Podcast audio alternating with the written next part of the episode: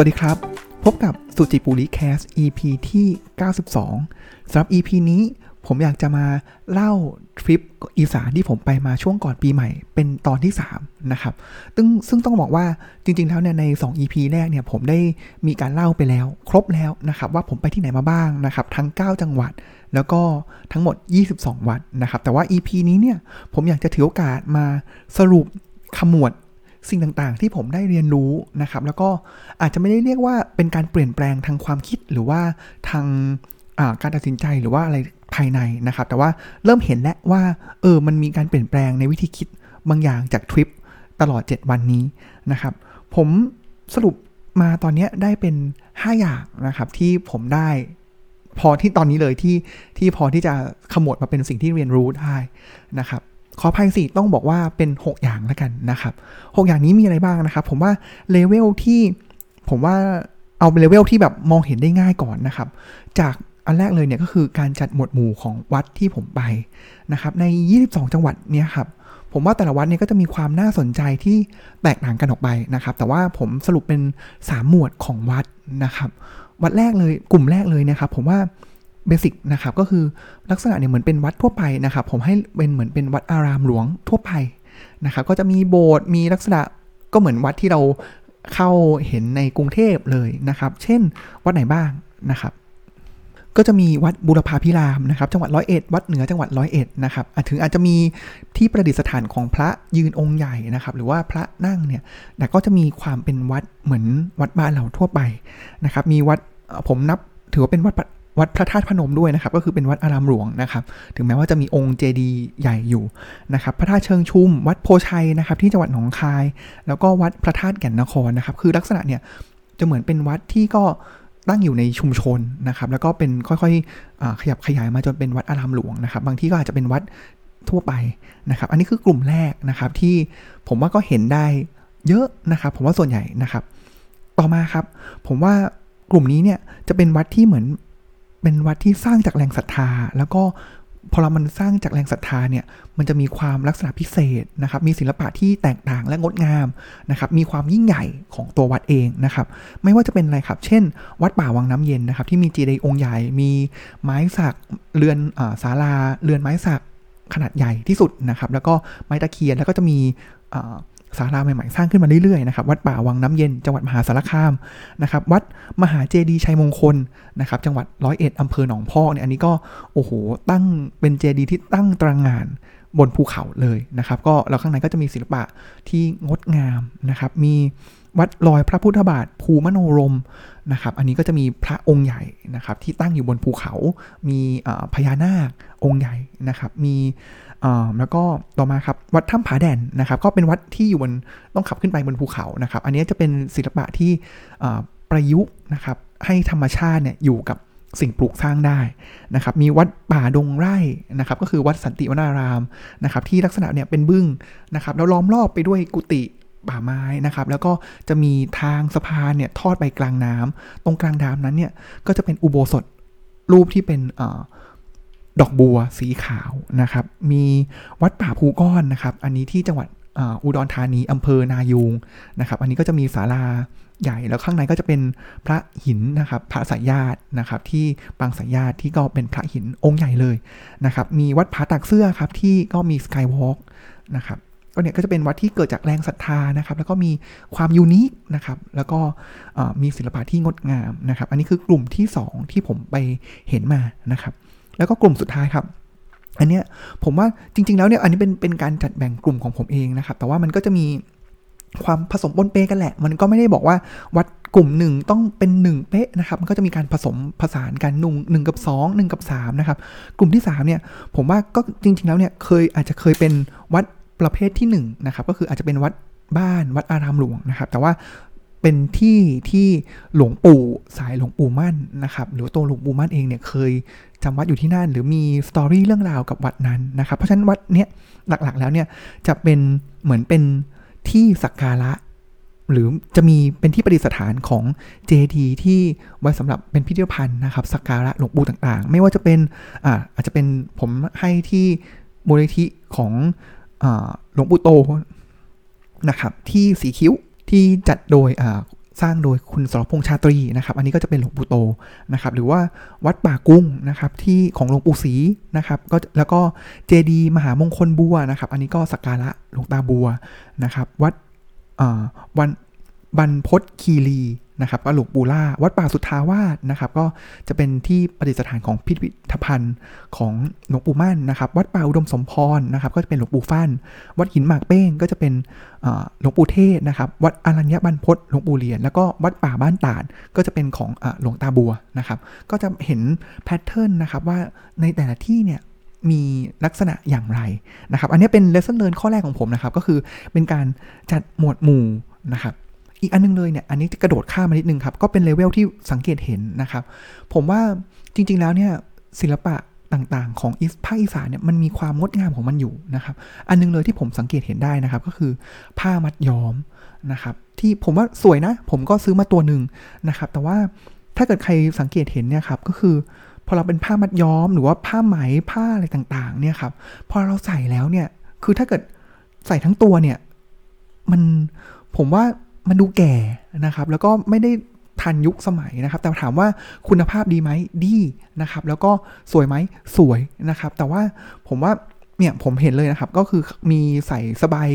นะครับ แล้วก็ผ้าถุงเนี่ยสบายเนี่ยสีเหลืองมาเลยนะครับ แล้วก็ขึ้นไปลำฟ้อนลำนะครับ ถามว่าดีไหมก็ดีงดงามนะครับ แต่ว่า เออแล้วใครจะใช้อะใช้ในโอกาสไหนอะใครจะซื้อนะครับ ผมว่ามันเนี่ยมันมีความที่มีของดีอยู่ แต่ว่า ไม่สามารถที่จะนำมา commercial ได้นะครับ หรือว่าจะมีที่หนึ่งก็จะมีคนพยายามจะทำให้มัน commercial ทันยุคทันสมัยมากขึ้นนะครับ แต่ว่าราคาก็สูงแล้วไม่ได้สร้างแบรนด์นะครับ แล้วก็พอเราผมไปดูเนี่ยมีเสื้อที่ถักอย่างดีเลยนะครับ ราคาเนี่ยโอ้โหสามพันแปดนะครับ ถามว่าสูงไหมสูงนะครับ แต่ว่าแบรนดิ้งก็ไม่ได้มีนะครับ แล้วก็พอเรามาดู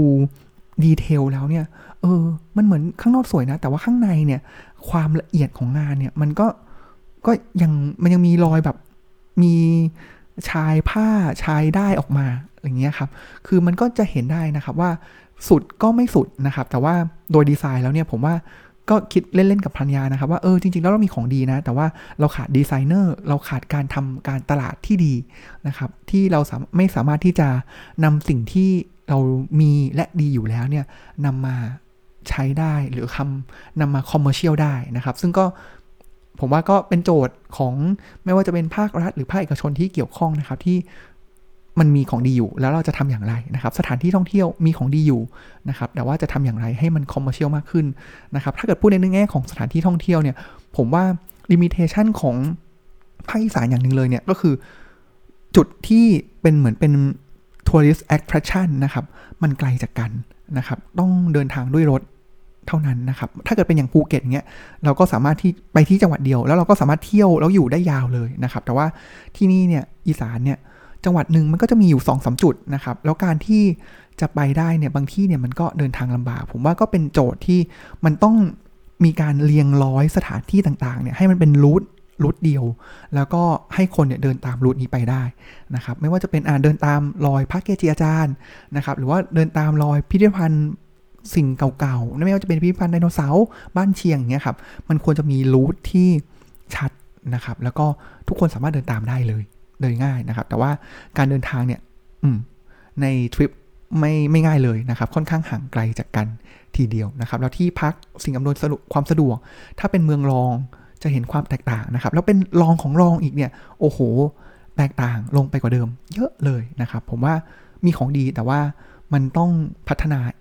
อีกพอสมควรนะครับ อันนี้คือข้อที่2นะครับอะต่อมาเลยครับ ผมว่า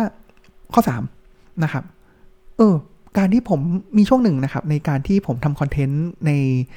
สุจิบุรีแคสเนี่ยมันก็จะมีบางช่วงที่ผมตันนะครับ แล้วก็จะเป็นบางช่วงเนี่ย ผมก็จะเล่าหนังสืออย่างเดียวเลยนะครับ ผมก็เลยรู้สึกว่าเออจริงนะ ในการที่จะเป็นคนที่ทำคอนเทนต์นะครับ เราก็ต้องหมั่นหาคอนเทนต์ใส่ตัวด้วยนะครับ เพราะอย่างที่ไป 7 วันนี้เนี่ย ผมว่า ถ้าไม่ยุบเหลือ 3 ตอนเนี่ย ผมว่ามันขยายเป็นโอ้โหเจ็ดตอน 10 ตอนได้เลยนะครับ มันยังมีอะไรที่สามารถเอามาขยายได้แต่ผมก็พยายามจะอัดรวมนะครับ เพราะว่าอย่างตอนแรกตอน 2 เนี่ย ก็ตอนหนึ่งก็ 10 นาทีได้เออสานาทีได้นะครับ ผมว่าเป็น content creator นะครับอะ assume ว่าเราเป็น content creator เนี่ยก็ต้องหา input มานะครับ เพื่อที่จะได้ output ที่ดี และมีปริมาณที่เหมาะสมตาม plan สัปดาห์ละสองครั้งนะครับ ก็ก็เป็นจุด trigger point ที่ดีนะครับ ว่าถ้าเกิด ผมอยากจะทำพอดแคสต์อย่างนี้ต่อไปเนี่ย เราก็ต้องออกไปผจญโลกมากขึ้น เพื่อที่จะหาสิ่งดีๆต่างๆเนี่ยมาเรียนรู้แล้วก็ขมวดปมเพื่อที่จะนำมาเล่าสู่ในสุจิปุลิ Cast นี้นะครับ อันนี้คือข้อ3นะครับ ต่อมาเลยครับ ผมว่าเริ่มเข้าสู่จุดที่เป็นไฮไลท์แล้วก็เลเวลผมว่ามันจะลึกขึ้นนะครับ ในสิ่งที่ผมได้เรียนรู้นะครับ ผมว่าเริ่มจากนี้เลยครับ วันแรกที่ผมไปเนี่ย ผมก็ไปเจอญาติผู้ใหญ่นะครับ แล้วก็เป็นคุณตาคุณยายนะครับ อาจจะไม่ใช่คุณตาคุณยายโดยตรงของผมนะครับ แต่ว่าก็จะมีความสัมพันธ์กันเคยเจอกันนะครับ ผมเคยเจอกับคุณตาคุณยายเนี่ยตอนนั้นเนี่ยผมรับปริญญาเมื่อ 10 กว่าปีแล้วนะครับ แล้วคุณตาคุณยายเนี่ยก็สุขภาพแข็งแรงนะครับ แล้วก็มาร่วมงานด้วยนะครับ แล้วก็ให้พรให้อะไรอย่างนี้นะครับ ซึ่งผ่านไป 10 กว่าปีเนี่ยตอนนี้คุณตาเนี่ยก็อายุ 97 แล้วนะครับ แล้วก็คุณยายเนี่ยก็อายุ 94 แล้วนะครับ แล้วตอนนี้คุณยายก็ต้องบอกว่านอนติดเตียงแล้ว แล้วก็เหมือนความจำต่างๆเนี่ยก็ไม่ค่อยอยู่กับตัวแล้วนะครับ ผมก็เลยรู้สึกว่าสิ่งหนึ่งที่เกิดขึ้นเลยก็คือเฮ้ยความรู้สึกมันกับรู้สึกว่าเฮ้ยชีวิตของคนเราเนี่ย การที่เราได้มาเจอคนคนหนึ่งเนี่ยครับ เราก็ไม่รู้นะว่าการที่เราได้พบเจอกันในครั้งนี้เนี่ย มันจะเป็นครั้งสุดท้ายหรือเปล่านะครับเพราะคุณตาคุณยายเนี่ยผมว่ามันชัดมากเลยนะครับ ที่คุณตาคุณยายเนี่ยก็คงไม่ได้มีโอกาสที่จะมาเจอผมที่กรุงเทพแล้วนะครับ แล้วการที่ผมจะขึ้นไปหาที่มหาสารคามเนี่ยก็ไม่ได้มีโอกาสบ่อย เพราะฉะนั้นผมก็เลยสมมุติฐานแอสซูมไปเลยนะครับ ว่านี่อาจจะเป็นครั้งสุดท้ายที่ผมได้มีโอกาสเจอคุณตาคุณยายนะครับ มันก็เลยเป็นบทเรียนของผมเนาะที่สำคัญเลยแหละด้วยวัย 35 ปีแล้วเนี่ยครับคือ เออตอนเราอยู่ต่อหน้าใครสักคนเนี่ยอะถ้าเกิดเขาแก่แล้วเนี่ยก็มีโอกาสยิ่งมีอายุมากเนี่ยก็ยิ่งมีโอกาสที่เราจะได้เจอเขาน้อยลงนะครับ แต่ไม่ได้หมายความว่าการที่เราเจอเพื่อนด้วยกันนะครับ หรือว่าเจอคนที่อายุมากกว่า 4 50นะครับ แล้วจะหมายความว่าเราจะได้มีโอกาสเจอเขาอีกนะครับ เพราะสิ่งต่างๆเนี่ยมันก็ไม่มีอะไรแน่นอนนะครับ ผมเลยรู้สึกว่า เออผมอยากเจอคนมากขึ้น แล้วก็โมเมนต์ที่เราเจอกับผู้คนเนี่ย มันควรเป็นโมเมนต์ที่เราอยู่ตรงนั้นจริง ๆนะครับ แล้วก็ในมุมของคุณตาคุณยายเนี่ย ผมว่าเขาก็ดีใจนะ ที่มีญาตินะครับ ก็อาจจะไม่ได้แบบดเรกมาหาเขาเลยนะครับ แต่ก็แวะมาหาเขาเขาก็ดีใจเป็นอย่างมากนะครับ ผมว่าอันนี้แหละมันมันคือการฟูลฟิลแล้วก็มันคือการแสดงของความเป็นมนุษย์อย่างหนึ่งนะครับ แล้วก็ผมว่า เป็นสิ่งดีแหละที่ผมเรียนรู้แล้วก็อยากจะนำไปใช้ต่อๆไปนะครับ ก็คืออยู่กับคนคนนั้นนะครับ แล้วก็หามีโอกาสได้เจอพบปะผู้คนแล้วก็มองโมเมนต์นั้นนะว่าเราอาจจะไม่ได้เจอกับเขาอีกแล้วก็เป็นได้นะครับ เพราะเวลาเรายิ่งผ่านไปเนี่ย มีเพื่อนสนิทผมคนนึงเลยตอนเรียนปโทนะครับ หรือตอนเรียนประถมเนี่ยครับ เออจู่ๆเขาก็จากเราไปอะ่ะ โดยที่ เฮ้ย เรายังมี ถ้าเราไปเจอเขาอีกครั้งเนี่ย เรายังมีเรื่องเล่า สนุกสนุกความประสบการณ์ต่างๆเนี่ยที่สามารถที่จะคุยกันได้มากมายเลยนะครับ ซึ่งผมว่าเออชีวิตมันไม่แน่นอนจริง ๆ นะครับ อันนี้ก็เป็นเป็นอีกมุมหนึ่งเลยที่ผมว่าดีนะครับ แล้วก็จะนำมาใช้นะครับ อันนี้คือประเด็นที่4นะครับ ประเด็นที่5นะครับ ผมว่าเอออันนี้ผมเห็นการการเปลี่ยนแปลงนะ การเปลี่ยนแปลงเลยนะครับ แล้วผมว่าเป็นทริกเกอร์พอยที่ดีแหละ คือเรื่องเกี่ยวกับการให้ นะครับผมเคยพูดเรื่องของการให้ไปแล้ว คือให้แล้วก็ต้องวางต่างๆนะครับ แต่ว่าคราวนี้เนี่ยมันมันมีบทเรียนในตัวของผมเองด้วยนะครับ แล้วก็เออเห็นการเปลี่ยนแปลงนะครับ คือผมให้ง่ายขึ้นนะครับ เมื่อก่อนอ่าแบบ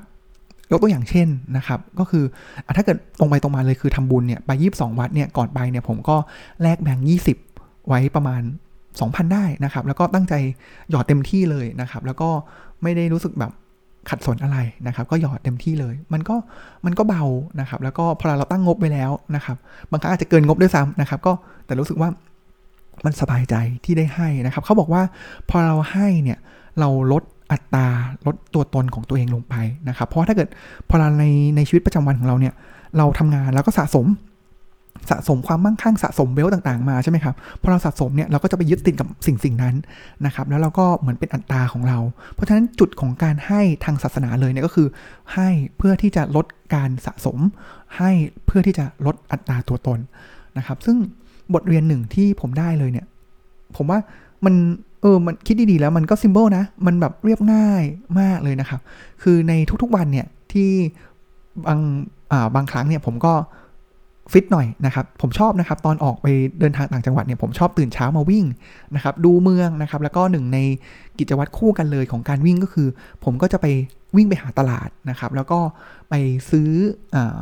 อาจจะเป็นชุดน้ำเต้าหู้นะครับ เพื่อที่จะตักบาตรนะครับ ทีนี้วันนั้นเนี่ยน่าจะเป็นที่จังหวัดร้อยเอ็ดนะครับ ที่บึงพลานชัยนั่นแหละนะครับ แล้วก็รอบบึงเนี่ยผมก็ซื้อแล้วแล้วก็รู้สึกเฮ้ย อ้าวที่ตลาดปกติจะมีพระเดินไปเดินมานะครับ แต่ก็ไม่เห็นพระนะครับ แต่ว่าผมก็ต้องอ่าวิ่งไม่หยุดอยู่กับที่นะครับ ก็ต้องวิ่งไปเพื่อที่จะไปกับที่พักนะครับ ซึ่งระหว่างที่วิ่งถือถุงน้ำเต้าหู้ ทั้งหมด 4 ถุงเนี่ยครับเออแรก ๆ เนี่ยมันเบานะ ก็วิ่งไปเรื่อยๆหลังพอเราผ่านไปสักพักเนี่ยกิโลนึงแล้วเฮ้ยหนัก เออมันหนักเนาะอืมมัน ก็จากน้ำหนักไม่เยอะเนี่ยเราพอเราสะสมไปมากๆนะครับ ถือไปมากๆวิ่งไปด้วยเนี่ย เออมันหนักมันเหนื่อยอ่าพอเราเจอพระรูปที่หนึ่งนะครับอ่าผมก็ให้อ่าถวายตักบาตรไปนะครับ เจอรูปที่สองเจอรูปที่สามจนถึงถุงสุดท้ายแล้วเนี่ย ระหว่างที่ถวายไปเนี่ย มันก็เบาลงเนาะ จากสี่ถุงเหลือสามถุงเหลือสองถุงเหลือหนึ่งถุง มันก็เบาลงแฮะ จนถึงอ่าสุดท้ายเนี่ย ผมก็ไปเจอคุณลุงนั่งอยู่ริมถนนนะครับ อ่า ด้วยเหตุอะไรก็ผมก็ให้ไปนะครับ สุดท้ายแล้วพอเราให้หมดจากที่แรกที่ตั้งใจจะเก็บไว้กินหนึ่งถุงเนี่ย แต่ว่าเออมันก็ไม่ได้ทำให้รู้สึกหิวนะ แต่ว่านอกจากเราเบากายแล้วเนี่ยการให้มันก็ขออภัยนอกจากที่จะทำให้มันเบาใจเนาะตามเรื่องของหลักการของการให้แล้วเนี่ย มันกลับทำให้ผมเนี่ยก็เบากายด้วยนะครับ เพราะฉะนั้นก็เลยเป็นบทเรียนว่า เออ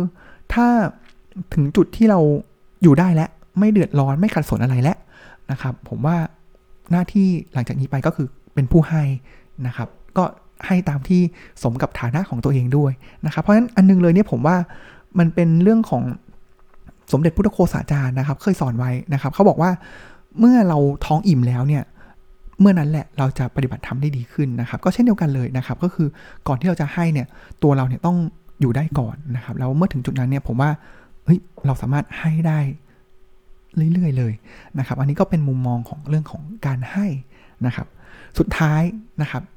หัวข้อที่ 6 ซึ่งผมว่าอันนี้แหละคือวัตถุประสงค์ของทริปนี้นะครับ แล้วผมว่าก็ตอบโจทย์นะครับ คือเรื่องของศรัทธานะครับ ต้องบอกว่าโดยนิสัยของผมแล้วผม อันนี้ผมรู้ตัวมาหลายปีแล้วนะครับ คือผมเป็นนักคิดเป็นแนวนักคิดนะครับ ก็ถ้าเกิดทาง ทางทางโลกเนี่ยมันคือปัญญานะครับ ก็คือความรู้ความคิดต่างๆนะครับ แต่ว่าสิ่งหนึ่งเลยเนี่ยที่ผมขาดไปเลยเนี่ยคือศรัทธานะครับ เช่นผมพอเราผม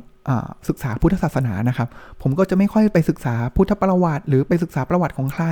หรือไม่ได้แคร์เรื่องศรัทธา เรื่องของพุทธเหมือนเขาเรียกว่าพระเครื่อง หรือพระพุทธรูปต่างๆเนี่ยผมว่าผมไม่ care นะครับผมก็จะมีความเชื่อว่ามันก็คืออ่าถ้าเกิดพระพุทธรูปก็คือเป็นแค่ก้อนอิฐก้อนปูนนะครับหรือเป็นแค่โลหะสำริดต่างๆ ที่หล่อขึ้นมาเป็นพุทธเจ้า แต่สิ่งสำคัญคือพระธรรมนะครับพระธรรมนี่แหละคือสิ่งสำคัญนะครับเพราะฉะนั้นผมหลายครั้งเลยเนี่ยผมก็จะ in มาทางสายที่เอ่อที่มันจะมีช่วงหนึ่งนะครับที่จะมีพระ อาจจะไม่ extreme ขนาดนั้นนะครับ ที่มีพระผมจำชื่อไม่ได้ ที่เขาเอานำพระพุทธรูปเนี่ยมาทุ่มทิ้งเลย แล้วบอกนี่มันเป็นแค่เศษอิฐเศษปูนเออผมก็รู้สึกเชื่อไปทางนี้นะครับแต่ผมบางครั้งเนี่ยผมก็ไปดูถูกด้วยซ้ำนะครับว่าเฮ้ยทำไมคนต้องมาบูชาอะไรขนาดนั้นที่มันมากมายวุ่นวายทำไมนะครับทางทั้งที่แล้วเนี่ยสิ่งที่เราต้องยึดถือเนี่ยคือหลักธรรมนะครับ ซึ่งผมว่าถูกไหมผมว่าก็ก็ถูกในแง่ของเพียวแบบแบบพุทธบริสุทธิ์นะครับ หรือว่า แนวทางการปฏิบัติธรรมของผมเนี่ยก็จะเป็นแนวทางของท่านโกเอนกาเรื่องของการสวดมนต์นะครับ เรื่องของแบบการบูชาเครื่องรางของขลังอะไรต่างๆพุทธรูปเนี่ยไม่มีเลยนะครับ อืมมันก็มันก็ไปได้ระดับหนึ่งนะครับ แต่ว่าสิ่งที่ผมพบนะครับ ก็คือว่าบางครั้งเนี่ยมันการปฏิบัติเนี่ยมันไม่ก้าวหน้านะครับ แล้วก็ มันไม่มีกำลังนะครับ แบบเชยบ้างนู่นนี่นั่นบ้างนะครับ ซึ่งก็รู้แล้วแหละว่าสิ่งนี้มันคืออาการของคนที่ขาดศรัทธา ความเชื่อ ความมุ่งมั่น ซึ่งมันเป็นมันเป็นแรงส่งเป็นกำลังของเรานะครับ ที่มันก็เนี่ยเป็นแรงส่งนะครับ ซึ่งจุดทริกเกอร์พอยต์ของผมเลยเนี่ยก็คือว่าหลังจากที่ผมได้ไปอ่านหนังสือของหลวงปู่มั่นนะครับ ดูประวัติว่าเฮ้ยท่านบานะบากบัน เพียรพยายาม แบบเขาเรียกว่ายอมตายแต่ไม่ยอมเกิดนะครับ นี่คือคำพูดของท่านนะครับ รู้สึกว่าเออมันอ่านเราก็รู้สึกมันเป็นแรงบันดาลใจอะทั้งทั้งที่จริงๆแล้วเนี่ยสิ่งที่ท่านสอนเนี่ยก็ไม่ได้สอนหลักธรรมว่าเราต้องปฏิบัติวิปัสสนาไงอย่างไรนะครับ แต่ว่าแค่อ่านว่าท่านเพียรพยายามอย่างไรนะครับ เออมันก็รู้สึกมันคือศรัทธาในความมุ่งมั่นของท่านนะครับ นั่นแหละ ช่วงนั้นนะทำให้มีช่วงนั้นเลยที่ผมอ่านเนี่ยทำให้ผมปฏิบัติดีขึ้นนะครับ นั่นเลยไปเห็นว่าเฮ้ยเข้าใจแล้วว่าศรัทธาเนี่ยอย่างที่ครูบาอาจารย์ท่านว่าเลยศรัทธาเนี่ยต้องมาคู่กับปัญญา ปัญญาอย่างเดียวเนี่ย มันก็ดีแต่มันไม่มีกำลัง แต่ถ้าศรัทธาอย่างเดียวเนี่ย เกิดอะไรขึ้นครับ มีกำลังนะ แต่ถ้าเกิดมันมืดบอดล่ะ โอ้โห ลงเหวได้เลยนะครับ เพราะฉะนั้นมันก็อาจจะเป็นเรื่องของเหมือนความรักนะครับ ที่ถ้าเกิดรักอย่างเดียวเนี่ยก็หูหนวกตาบอดนะครับ แล้วก็หลงทางได้นะครับ แต่ว่าเพราะฉะนั้นแล้วเนี่ยสิ่งเหล่านี้ทั้งศรัทธาและปัญญาเนี่ยมันต้องมาคู่กัน ต้องาบาลานซ์กันนะครับ เติมปัญญาแล้วก็ต้องเติมศรัทธาให้คู่กันไปด้วยนะครับ ที่เนี่ยเป็นสิ่งที่ผมเรียนรู้นะครับ ถ้าเกิดทางโลกเนี่ยผมว่ามันคือความรักคู่กับความรู้ นะครับที่ผมว่าเออก็ชัดเจนดีนะครับคือต้องไปให้ถูกทางแหละแล้วก็มีกำลังที่จะไปให้ถึงทางนั้นนะครับมันต้องมาคู่กันนะครับเพราะฉะนั้นพอเราอ่านนี้แล้วเนี่ยครับแล้วพอเราเริ่มดูพอหลายครั้งเนี่ยที่ไปวัดที่เป็นเหมือนเป็นกลุ่มที่ 2 กลุ่มที่3นะครับก็คือเป็นวัดขนาดใหญ่ที่มีสร้างจากแรงศรัทธาคือมันรู้เลยว่าโอ้โหไปแล้วเราขนลุก ว่าเฮ้ยการที่คนยุคประมาณ 50 ปีที่แล้วเนี่ย มาสร้างเจดีสิ่งประดิษฐานเหล่านี้เนี่ย บนภูเขาขนาดนี้เนี่ย หรือองค์พระองค์ใหญ่เนี่ยมันมันไม่ใช่แค่ใช้ความรู้ทางวิทยาศาสตร์ หรือว่าทางวิศวกรรม แต่ว่ามันต้องมาจากแรงศรัทธา จากตัวผู้สร้างจากคนที่นับถือหลวงปู่องค์นั้นๆ หรือว่า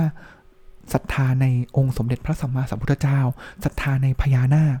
ต่างๆนะครับ ที่มันถึงสามารถที่จะหล่อหลอม แล้วก็เกิดเป็นแรงส่งให้เกิดเป็นสิ่งต่างๆ เหล่านี้มาได้ แล้วผมไปด้วยมุมที่ใช้ความศรัทธาเคารพและเชื่อเนี่ยมันสัมผัสได้เลยว่า เออ มันยิ่งใหญ่นะ มันยิ่งใหญ่มากๆเลยนะครับในในหลาย ๆ ที่นะครับ เพราะมันก็เลยตอบโจทย์ว่าศรัทธานี่แหละมันต้องมาคู่ปัญญาแล้วโดยเฉพาะอย่างยิ่งเนี่ย ดินแดนอีสานเนี่ย ผมว่ามันเป็นดินแดนของศรัทธาเป็นอย่างมาก นะครับ ซึ่งมันก็ดีนะ ก็จะเห็นได้ว่าเออแบบถ้าคนที่ศรัทธาไปในทางที่ถูกต้องเนี่ย เราก็จะเห็นเลยว่าคนที่พระสายพระป่าเนี่ยครับที่มีความศรัทธาแล้วถูกต้องคือบวกคู่กับปัญญาเนี่ยจะเห็นเลยว่า ก็มีคนที่บรรลุก้าวไปในธรรมมากมาย สร้างสิ่งดีๆ มากมายนะครับ แต่เราก็จะเห็นนะว่า อเรามีศรัทธาอย่างเดียว แล้วเราไม่มีปัญญามาประกอบเนี่ยศรัทธานำเลย แต่ไม่มีปัญญามาประกอบเนี่ยก็จะเห็นว่าคนก็จะมีการหลงงมง่ายนะครับโดยที่บางคนก็เชื่อว่าตัวเองเป็นลูกหลานพญานาคก็โอเคนะครับแต่ว่ามองทุกอย่างเนี่ยเป็นพญานาคไปหมดเลยงมง่ายนะครับผมว่าก็ก็เป็นข้อเสียเหมือนกันที่เห็นกับตาแล้วก็กระจ่างชัดนะครับเพราะฉะนั้นผมว่าเป็นบทเรียนที่ดีนะครับที่ทำให้เห็นกับตาตัวเองว่า ศรัทธาเนี่ยมันเป็นอย่างไร แล้วมันก่อให้เกิดอะไรบ้างนะครับ ก็จะเป็นตอนสรุปจบสุดท้ายนะครับของซีรีส์ทริปอีสานตามศรัทธาของผมนะครับ แล้วก็แนะนำนะครับก็อยากให้ลองลองดูนะครับว่าในการที่เราดำเนินชีวิตไปเนี่ยนอกจากที่เราจะไปเที่ยวแล้วเนี่ยในทุกๆทที่เนี่ยเรามีบทเรียนนะครับ แล้วก็ตอบโจทย์ไหมกับการที่เราตั้งโจทย์ทีแรกในการที่จะเดินทาง ไปในสถานที่ต่างๆนะครับสำหรับวันนี้ก็ขอขอบคุณที่ติดตามรับฟังสุจิปุลิ Cast นะครับ ถ้าเกิดมี comment หรือว่าอยากจะชวนพูดคุยอย่างไรเนี่ยก็ติดต่อกันมาได้เลยนะครับ จะยินดีเป็นอย่างยิ่งนะครับ แล้วก็พบกันใหม่ในสุจิปุลิ Cast ตอนหน้านะครับสำหรับวันนี้ก็ขอกล่าวคำว่า สวัสดีครับ